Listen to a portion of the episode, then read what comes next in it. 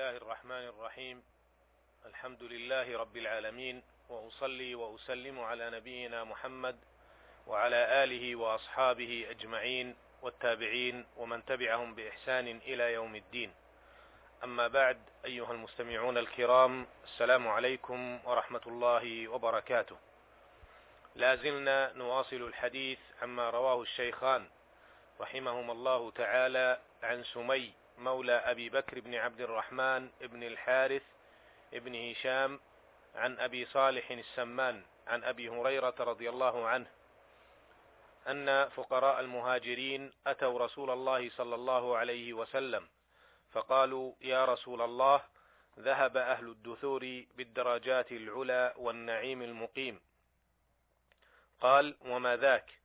قالوا يصلون كما نصلي ويصومون كما نصوم. ويتصدقون ولا نتصدق ويعتقون ولا نعتق.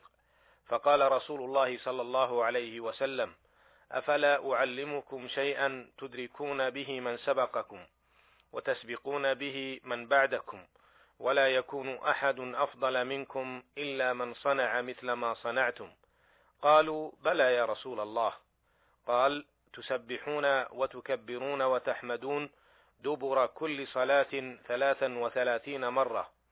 قال أبو صالح فرجع فقراء المهاجرين إلى رسول الله صلى الله عليه وسلم فقالوا يا رسول الله سمع إخواننا أهل الأموال بما فعلنا ففعلوا مثله.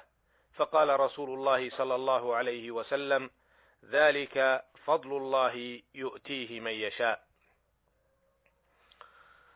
وقفنا بعض الوقفات. في بيان أهمية المنافسة في الأعمال الصالحة في الحلقة السابقة وأن الإسلام يشجع على هذه المنافسة الخيرة التي تقود إلى الفوز والفلاح. وهذا الحديث عنوان عظيم لمجتمع الصحابة رضي الله عنهم في بيان حالهم مع تلك الميادين الفسيحة التي تسابقوا فيها. فأولئك الأغنياء الذين أنعم الله تعالى عليهم بالمال عرفوا حق الله تعالى فيه فتنافسوا في إخراجه وبذله في أعمال الخير والبر المتعددة. وقد, وقد هال الفقراء هذا الأمر وليس عندهم ما ينفقونه فما كان منهم إلا أن يبحثوا عن سبل تناسب حالهم فرفعوا شكايتهم إلى النبي صلى الله عليه وسلم لبيان وضعهم. فأجابهم بأن الميادين فسيحة وسبل الخير متعددة فمن لم يكن لديه مال ينفقه في سبيل الله تعالى فعليه أن يستعمل الطرق الأخرى الموصلة إلى الله تعالى فدلهم صلوات الله وسلامه عليه إلى ميدان الذكر وأعظم به من ميدان. أخي المستمع نكمل بقية وقفات الحديث في هذه الحلقة. الوقفة الثالثة. هذه المنافسة لها آثار عظيمة ونتائج طيبة في الدنيا والآخرة. فمن تلك الثمرات والآثار أن التنافس في الأمور الشريفة يزيد الإنسان شرفا وهدى وتقى. ويفتح له من الخير ما الله به عليم. يقول جل وعلا والذين اهتدوا زادهم هدى وآتاهم تقواهم. ومن تلك الثمرات مضاعفة الحسنات ورفعة الدرجات واستمرارها في حياة الإنسان وبعد موته. روى مسلم رحمه الله وغيره أن رسول الله صلى الله عليه وسلم قال من سن في الإسلام سنة حسنة فله أجرها وأجر من عمل بها من بعده من غير أن ينقص من أجورهم شيء.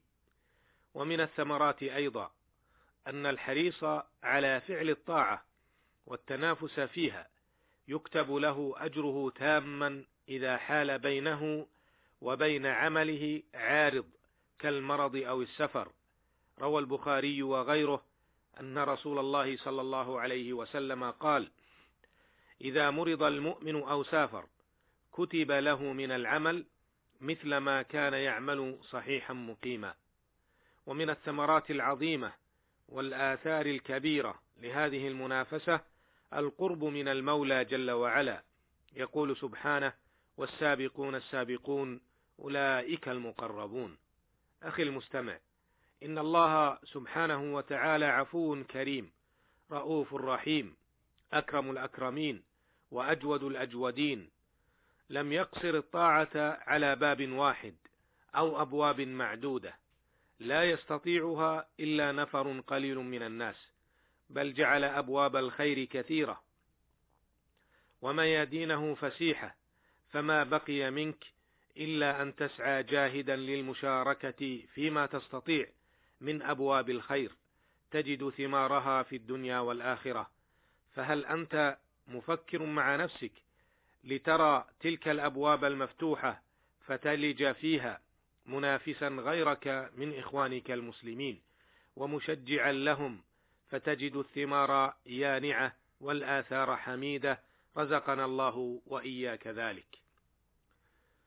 الوقفة الرابعة مما يدل عليه الحديث فضل الذكر عند الله سبحانه وتعالى حيث جعل الرسول صلى الله عليه وسلم هذا الذكر الذي هو قول سبحان الله ثلاثا وثلاثين والحمد لله ثلاثا وثلاثين والله أكبر ثلاثا وثلاثين وختام, الم... وختام المئة. لا إله إلا الله وحده لا شريك له له الملك وله الحمد وهو على كل شيء قدير. دبر كل صلاة. جعلها صلوات الله وسلامه عليه. تدرك من سبق بالصدقات والتبرعات والإحسان. بل وتسبق صاحب هذا الميدان إلا من عمل مثل هذا العمل. ولذا من المهم لكل مسلم ومسلمة أن يحرص على هذا الذكر بهذه الصيغة بعد كل صلاة مفروضة لينال هذا الأجر العظيم والثواب الجزيل. وإن من الملاحظ على كثير من المصلين سرعة الخروج من المسجد حين يسلم الإمام دون تأمل في هذا الذكر وتلفظ به. ومثل هذا قد فوت على نفسه خيرا عظيما. ومن الملاحظ أيضا ما يفعله بعض الناس من إبدال هذا الذكر بغيره وقد يكون جماعيا وهذا قد يصل إلى حد البدعة في الدين حيث لم يرد في الشرع كونه جماعيا. ولا شك أن الاتباع خير من الابتداع وأن السير على منهجه صلى الله عليه وسلم واقتفاء أثره هو المطلوب من المسلم فعله والعمل به. الوقفة الخامسة استنبط بعض أهل العلم من هذا الحديث الجليل فضل الإنفاق في سبيل الله من الصدقة والبر والإحسان وإغاثة الملهوف وسد حاجة المحتاج والعطف على المسكين ومواساة الفقير وإطعام الجائع وكسوة العاري والبر باليتيم وغيرها من وجوه الخير والمعروف كل ذلك له فضل عظيم في الدنيا والآخرة. ذلك أن الرسول صلى الله عليه وسلم في الحديث أقر فقراء المهاجرين على قولهم ذهب أهل الدثور بالدرجات العلى والنعيم المقيم فمن أنعم الله عليه بالمال فقد فتح الله عليه مجالا من مجالات الخير الكثيرة التي يستطيع أن يسهم فيها ليجد إسهامه عند ربه أضعافا مضاعفة فغيره وقد حرم منه قد يتحسر على ألا يجد لينفق. وأنت أخي صاحب المال مكنك الله تعالى من هذه العبادة المالية وأنعم عليك فلا تدع الفرصة العظيمة تفوتك فأنفق من مالك بنفس طيبة راضية تجده خيرا عظيما في دنياك وآخرتك. الوقفة السادسة مما يدل عليه الحديث أن الله جل وعلا هو الذي قسم الأرزاق بين الناس ووزعها فعلى المسلم أن يرضى بقسمة الله تعالى وأن يبادر بالأعمال الصالحة بما يستطيع فالله جل وعلا هو الذي يعطي وهو الذي يمنع وما على المؤمن إلا أن يتوكل على الله جل وعلا وأن يعمل بالأسباب المشروعة ثم ما حصل له من المال يقوم بحقه لأن الله جل وعلا قد يعطي بعض عباده ليبتليهم أيشكرون أم يكفرون؟ فكن أخي المؤمن من عباده الشاكرين الراضين بما قسم لك يغنك الله جل وعلا من فضله. أسأل الله تعالى أن يرزقنا رزقا حلالا طيبا مباركا فيه وأن يغنينا بحلاله عن حرامه وبفضله عمن سواه. إنه سميع مجيب وهو المستعان وإلى اللقاء في الحلقة القادمة إن شاء الله. والسلام عليكم ورحمة الله وبركاته.